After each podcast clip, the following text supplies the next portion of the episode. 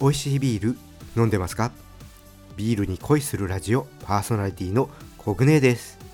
この番組はビール紹介やビールにまつわる話をお届けすることでビールが飲みたくなるビールが好きになっちゃう番組です。今回は月1回のスペシャル対談初めて海外からのゲストです。アメリカ・オレゴン州ポートランドで日本人向けにビールツアーをしているお収集ブログのレッドキレンさんにいろいろ話を聞いていきます。私もレッドさんとね久々にお話をするのでとても楽しみです。それでは今日もビールに恋していきましょう。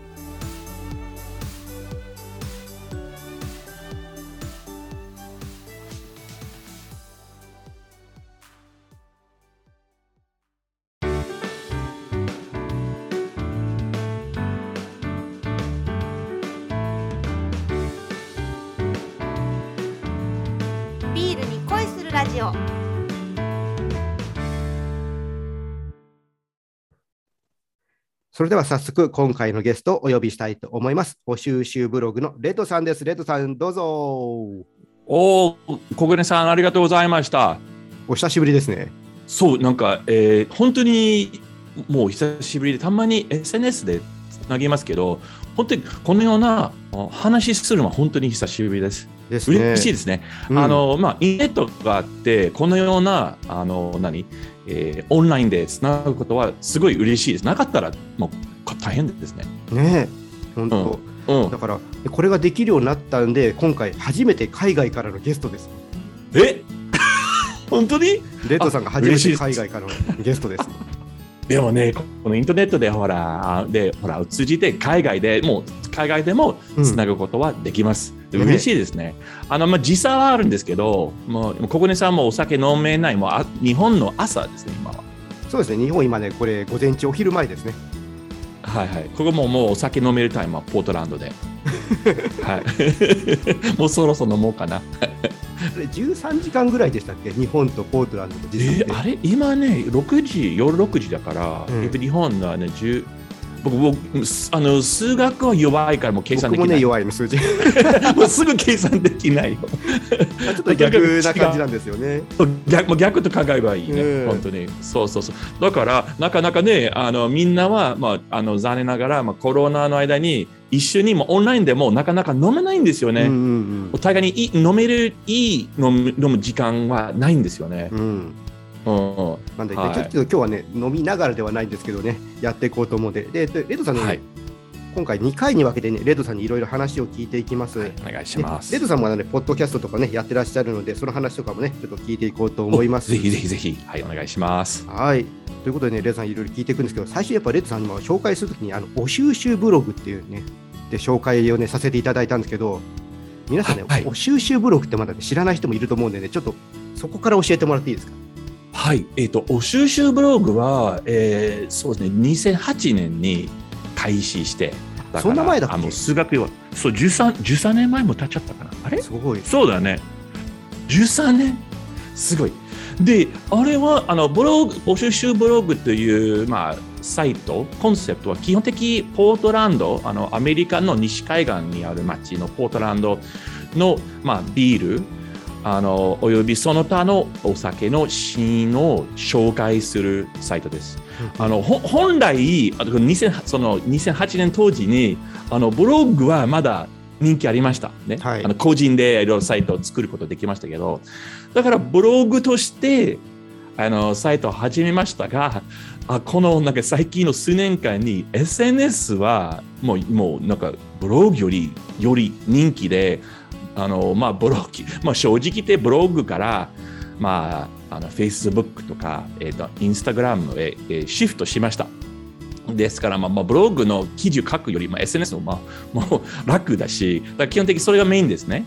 うんえーっと、で、あの同じ、まあ、その、まあ、しょその、ポートランド市、オレゴン州のポートランド市の酒シーンの紹介以外に、あの、えーと、まあ、あの、お酒の愛好者向け、あるいはその飲食業界の方々向けの、まあ、ツアーと、えー視察を、えー提供しますから、そのツアーと視察はそのサイトを通じて、まあ、その内容、あの詳細の紹介および、えーとまあ、あのそのごご予約をもの提供も、えーさせていただきます。そうなのねあの僕も、えーもう3年ぐらい前になるからポートランドのねブルワリーさん取材に行くときにレッドさんにねいろいろお願いして。はい、もうすごいね、結構あちこちあちこちあ回りましたね。回りましたね。7一日で。つ回ったのかなあの時。そうそう。でその時ね、小金さんはそのなんか記事を書くために、まあ、いろんなこちらの醸造家、まあうんブルワはい。ーの取材をしたくて、結構、もう結構面白い、えー取材、えーもありましたね。そうですあのいろいろ勉強になりました。あの僕も勉強になりました。ね、うん、分けてこういうところを紹介してほしいとか言って、い、くつかタイプ分けてね。はいはい。そう実は僕のお客さんの9割ぐらいはあの、まあ、小金さんのような、まあ、そのちょっとそのプロというか飲食業界と関連する、うん。えー方々ですね。あのそうですね。あの1、2割ぐらいは本当に愛好者もグルメもビールが大好きなそういう人たち、でもほとんどのお客さんは、えーとそのまあ、特別な目的例えばあの、まあ、小国さんのように、まあ、これを知りたいあるいはこれを見たいとかその目的はちゃんときちんと決まっているお客さんがほとんどだからほとんどの、まあ、ツアーというか視察は、えー、とオリジナルですそのお客さんにのニーズに合わせるような、うんうんえーツアーをもうもう一応、えー作って、えーもうまとめて、えー一緒に、えー連れてえーいくことになってます。もちろん通訳とか。でもやっぱり大事なのは、あのその、あのまあ、小暮さんもそうだったけど、お店に入って、そのオーナーさん、あるいはその職人さんのストーリーを聞くことがすごく大事。うんあのもしあの例えば日本人はポートランドまで来て、まあ、自分でもビールだけを飲みたかったら全然自分でできます。それはあの別にストーリーを知りたくなかったら別にツアーとか視察は必要ないんだけどあの本当にそのある醸造所のオーナーさん設立者のストーリーを聞きたかったらやっぱそそのアクセスが必要でそのアクセスを提供したいと思いますお客さんに。ね本当それがないとなんかねクラフトビールってなんかそういうところも聞くのが楽しいじゃないですか。そうね。うん。そのなぜその人がその、まあ、醸造とうん。立ち上がったかとかね、うん。えーその人のその方針哲学は何かうんと、それが多分今までのお客さんの中で一番みんなあ勉強になったのはその話そのミッションとかその方針、うん。あのもちろん醸造所の中に入るともう醸造家と話して、まあ、ビールの作り方レシピとかそのテクニックの話はもう出ますけど基本的みんながそのなんかその一番の価値のある、えー部分はそのストーリー感でなんか勉強になること。それが一番大事と思うお客さんにとってはね。うん、そもそもこのツアーってレッドさんなんで始めたんですか？えっ、と僕はそうねになんかえっ、とまあ長い間この仕事始まる前に、えー大きな会社でもうもうすごいずーっと働いててあのー あんまり好きじゃなかったけど、まあ、サラリーマンっぽくな仕事をずーっとしてました。うんうんそれでもうあの日本人にポートランドのビールシーンを紹介することはままず趣味でちょっとやりました。まだ普通の,、まあ、あの大きな会社で、うんまあ、働きながら。ね、で、まあ、しあの趣味でもう週末だけ。でももうすごく好きで結果としてもう2014年にそのサラリーマンっぽくの仕事を辞めて、うん。えーフルタイムで、えーそのツアーを提供する、その視察とかを提供することになりました。だから僕が日本、まあ日本とか日本人、まあ日本人は大好きで、ビールも大好きだから、その二つの、なんていうの、あの、こ小舟さん、その大好きなことを合わせて、自分に、あの、なんあなんていうの、ふさわしいし仕事を、まあ自分で開発しました。すごい。そのいやだからなんかすごいだからすっごい楽しいもうもう仕事と思わないぐらいですね本当に自分のまあ趣味好きなことを合わせて、それで仕事することすごいもう幸せですねえーあの本当、日本のね、ビール関係者って、ポートランド行くと、まず最初にレッドさんにコンタクト取る。これがだから、ほぼほぼなんか基本的なはい流れになってる。ありがたいです。うん、で、うん、すごい嬉しい。あの、あの、この仕事を通じて、日本人のたくさんの友達たちをあの作ることができました。あのうん小暮さんのとあの同じくあのもう、えー本当にいっぱい人、ね、あのにの出会い、うんえーその付き合いだからそそれはもしかして僕にとって一番大事なこの仕事の一番あの好きなこうんと新しい、まあ、知り合い友達を作ること。うん。だからあもうもう何年間経ってももう久しぶりに会わなくてももう連絡すればばあのもう僕日本に行く時うん。そのあの元お客さんはもう会ってくれるしすごく嬉しいです。ねだから多分アメリカで一番日本のクラフトビールシーンに詳しい人じゃない？レッドさん。おでも、でもね、あの小暮さん、すごいいいポイント。僕はもうもちろん、あの、オレゴン州、ポートランドのビールシーンの、まあ、しょの紹介、あの共有はすごく好きで、でも、あと、僕、日本のビールシーンもす僕、すごい好きです。ね？レッドさん、大好き喜んでくれる。うんいやいや、あの、で、もうこの今の仕事はもう、まあ、無趣味として2008年から始まってて、もうフルで14年からもうしてましたけど、やっぱその間に日本のビールシーンは、日本のビール産業はどのように変わったか、一応その、その、あの、一応承認しました。すごく、変わったね、うん13年間で。うん。だから、これからのことも、これからの、これからのこともすごくあの楽しみにしてます。レッドさんが日本であの、ね、レイさんあの前英語の先生として最初ね日本で過ごされてたじゃないですか。はいはい。あれって何年前ぐらいでしたっけ？おお。ごめんなさい。ずいぶん前よ。痛くない。恥ずかしいから。もう、その頃ってあれよう日本のクラフトビールって始まってた？なんか、なその時はまだ始まってなかった。あの、僕初めて日本に行ったのは、えーっと、1990年代でした。まだですね。じゃあ、うんうんうん。全然、ちょっと前全然ですね。あうんそう。で、僕が住んだ場所は、まあ、まずはもう、あの、奈良県のちょっと田舎。で、あとは大阪とか東京で、えー住みましたけど、うんやっぱり僕初めてクラフトビール発見したのはまあアメリカでした。で、うんそれは大大学院の時に、あの大学があったところ、大学にあったところ町に小さなブルーパブ、そうんその場で作って、その場で飲むような場所、小さな、あれ、なんで、あ、これなんだと思って、すごいびっくりした。あのビールね、うん地元のビールで。でその当時は、まあ、90年代ですけど、あのスーパーとか普通の、まあ、お店でコンビニとかあのそのクラフトビールは、えー販売もさされなされなかった、ねうん。だからそのブルーパブでしか飲まなかった。その当時。であのポートランドに来てその2008年にもうすごいびっくりしたのはもうどこでも行ってもスーパーでもコンビニでも、まあ、小さなバーでも地元バーでも、まあ、レストランでもクラフトビールは当たり前に出ることもすごいびっくりしましたすごい嬉しかった。実は。うん。うん、でそうそうそう。だからあの、まあ、日本は僕そう初めて日本に行った時にやっぱそうクラフトビールはもう全然そうなかったね。だから、まあ、日本の人でもそのクラフトビール、まあ、昔ね地ビールって言ってたじゃないですか。はいはい言いましたね。あの頃から知ってる人ってそんなにいない中で、海外の方で日本のこの、ね、クラフトビールを最初から知ってる人って、もう貴重な人ですよね、レイトさん。はい。そうあれしか知らない人たちね。ううん。んはいはい。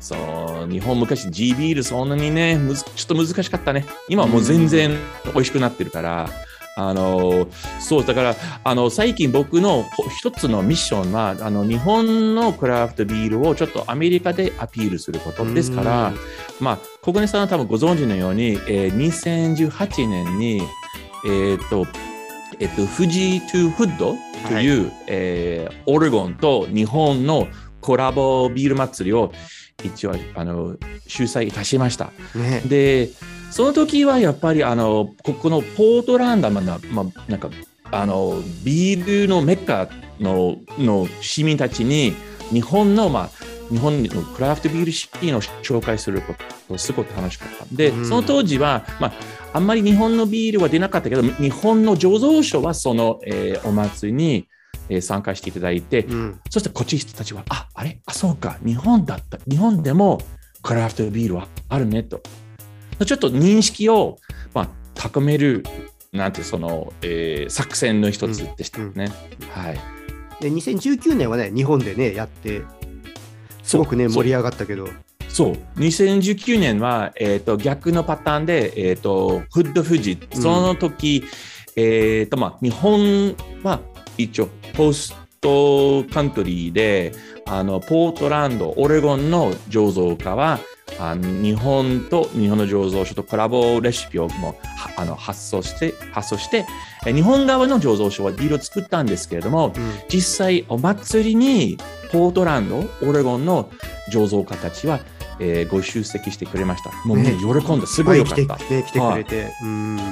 そうそうそうそう、いっぱい来ました。うんはいはい。で、ちょっと、あの、小金さん、ちょっと、ちょっと、ちょっと、これは、まあ、スクープですけどお、えっ、と、来年、うん2022年に、うんえー富士トゥフッドは、もう、一応もう、えー開催する予定です。お4年ぶりです。復活復活。。そう、あの、7月、そそうそう、7月16日の土曜日ですね。おーあのねコロナでね、やれなかったからね。そう、だからもともと、あの、あの、な2年おきに、えー場所を、まあ、オリンピックのようにした場所を、あの、うんちょっと変更することになったんで、もともと予定。だからうん18年はポートランド、うん19年は東京。ねそしたら20年はまたポートランドの予定、あの、開催する予定だが、コロナになっねちゃって、うん。で、じゃあ、じゃあ2021年まで、まあ、まあ、待って、待ってやりましょうということ。を、ちょっと考え方、考え方はあ甘かったけど、結局それも21年も、えー中止になりましうん。た。だからちょっとに2022年、ちょっと自信あるかな。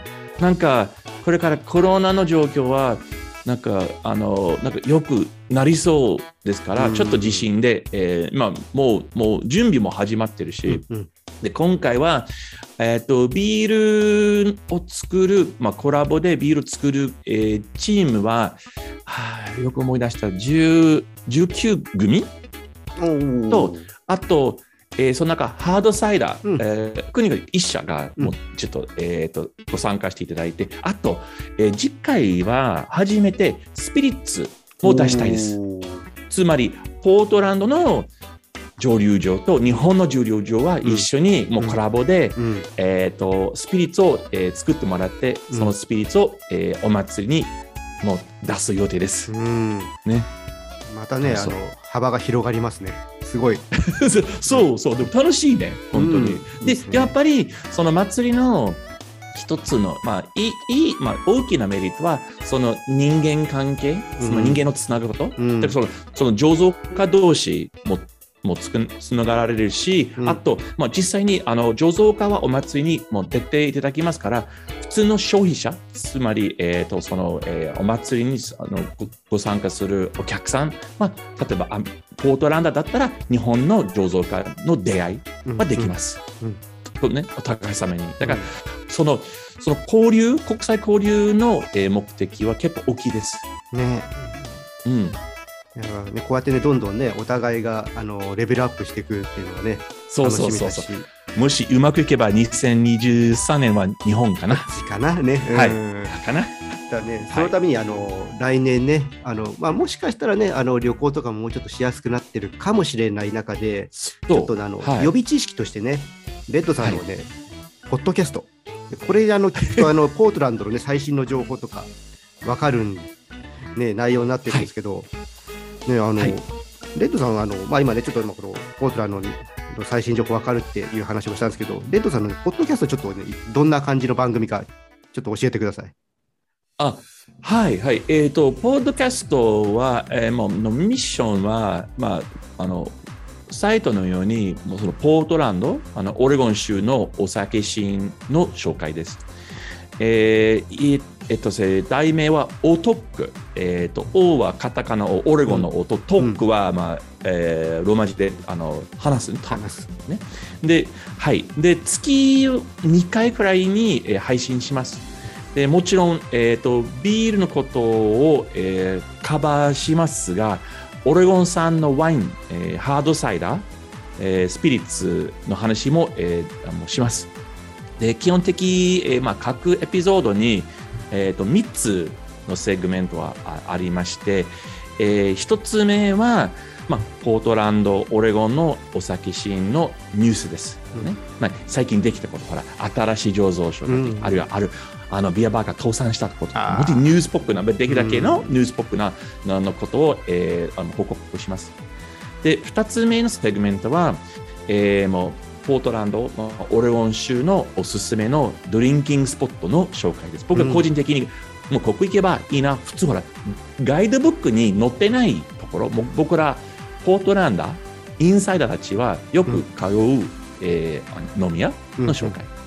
へーはいいいですね。そして、そして3つ目は、えー、3つ目のセグメントは、えーとまあ、これは僕一番好きな、えーセグメントなんですけれども、えーと、オレゴン州またはポートランド市にあのインスパイアされた日本人のインタビューです。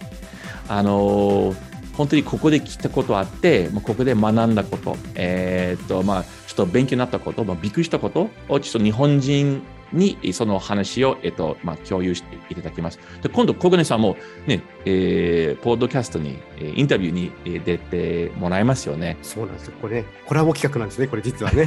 これそうそう、富士とフのようにココラボですけど、まあ、コラボポッドキャストですね。うんはい、はい、はい。そうそうそう。はい。だからそうね、あの、もう、えー今年の4月から、えースタートしました。うんうんでだから本当にあの僕自身がねこうインタビューとかね聞いてるとあそんなこと考えてたのかとかねいろいろあのブルワーさんのお話とかね聞くとはい。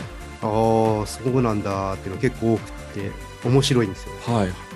はいはい。で最近、あの、まあ、インタビューに出ていただくあの方々は、まあ、ビールを作る方も出るし、うんえー、とワインとかハードサイダー、うんね結構にのいろんなそのあのお酒業界のいろんな分野からの、まあ、を代表する、えーえー人物をちょっと、えーまあ、出てもらいます。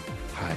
だからこれはねぜひ皆さんに、ね、聞いてもらいたいのであの僕の方のねこの説明欄の方にリンクは貼っておくのでねそこからあレッドさんのねチャンネル消えるようにしますのでぜひ皆さんおに、ね。聞いてもらいたいと思います。ということでね、もうあっという間に話してると時間が来てしまう。ということで、ね、そうなっちゃいますよね、ポッドキャストするとね。ね、国根さん。ちょっとねうん前編の今回はちょっとね、ここまでというところで、またね、次回はちょっとレッドさんにポートランドのね、今の本当最新ね、事情とかをね、聞いていきたいと思うので、よろしくお願いします。はい、お願いします。でちょっとレッドさん、最後になんかお知らせとかがあれば、お願いします。まあ、先に、えっと、申し上げたのように、えっと、あの来年はまた富士と不動、えーは開催されますから、もし皆さんよかったらぜひご出席ください。あと、えっと、欧州州の方で、えっとまあ、2020年に、えー以前のように、えっとそのえっと楽しく美味しい、えービールツアーを、えー提供する予定ですが、実は来年からね、ここに初めてポートランド市内じゃなくて、ポートランド市外のツアーも提供したい。要するに、あの、オレゴン州の地方の、普通ほら、うんうん車がないといけないところ、そうですよね。もう、そうそう、その日帰りツアーを、えーもう、えー来年から、えー提供する予定ですから、えーとまあ、その詳細は新年に、えーサイト、SNS でアップしますので、ぜひ皆さん、えーご拝見ください。ね、本当ポートランドはねあのもちろんお酒だけじゃなくていろんなねカルチャーとかもあるうん。街なので、いろいろとねあの見るところはいっぱいあるし、まあ、日本にもすごく馴染みのある街ですしね。はいはい、そうですね。ぜひ皆さんね旅行に行っていただきたいと思います、まあ、日本からもね直行便もありますしねそうコ、コロナまではね、ありました。コロナ、今はないんですけど、もうないでもコロナ、コロナ、そうそう、復活するかな。あの、うんいや、うん、昔そう、一日一本ぐらい、あありましたよねあの、うんえっと、ちょうどコロナ始まった時に、あの、成田じゃなくて、羽田発になりました。でも、その、その、あとすぐ、もう切っちゃって、キうんャンセルさされました。はい。ねということで、はい、レッドさん、ありがとうございました。で今回のゲスト、お収集ブログのレッドさんでした。また次回よろしくお願いします。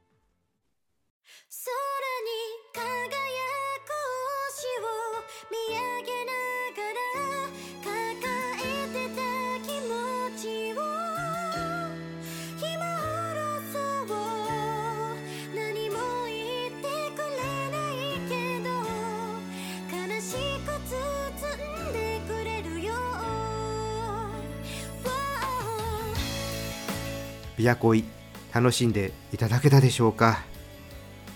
レッドさんとねお話ししていると本当に時間が経つのが早いです。本当ね日本のクラフトビールのねシーンを昔から知っているので僕もね知らないこととかいろいろ知っているのでね本当話聞くとね勉強になることが多いです。もちろんねアメリカのこととかもねいろいろ聞けるのであれこれね聞いたりしてると本当ねあっという間に時間が経っちゃいます。あの今日はねちょっとスクープ的な内容もあってまだ多分ねこれ公にはされてない話題なので結構今日ねこれ聞いた方は最新の情報を手に入れたんじゃないかなと思います。まだね細かい、えーことはね決まってないと思うんですけどおそらくこうコラボするブルワリーさんとかはある程度決まっていて多分お話とかもねもうそれなりに進んでるんじゃないかなと思います。はいということでね次回は先ほどもねちょっとお話をしましたけども最新のポートランドのビール事情をね聞いていきたいと思います、えーコロナが落ち着いて旅行を行く時の参考とかにしてもらえたらいいかなと思います。まあ何よりもね私自身がね一番聞くの楽しみです。はいということで、ね、今日はここまでにしたいと思います。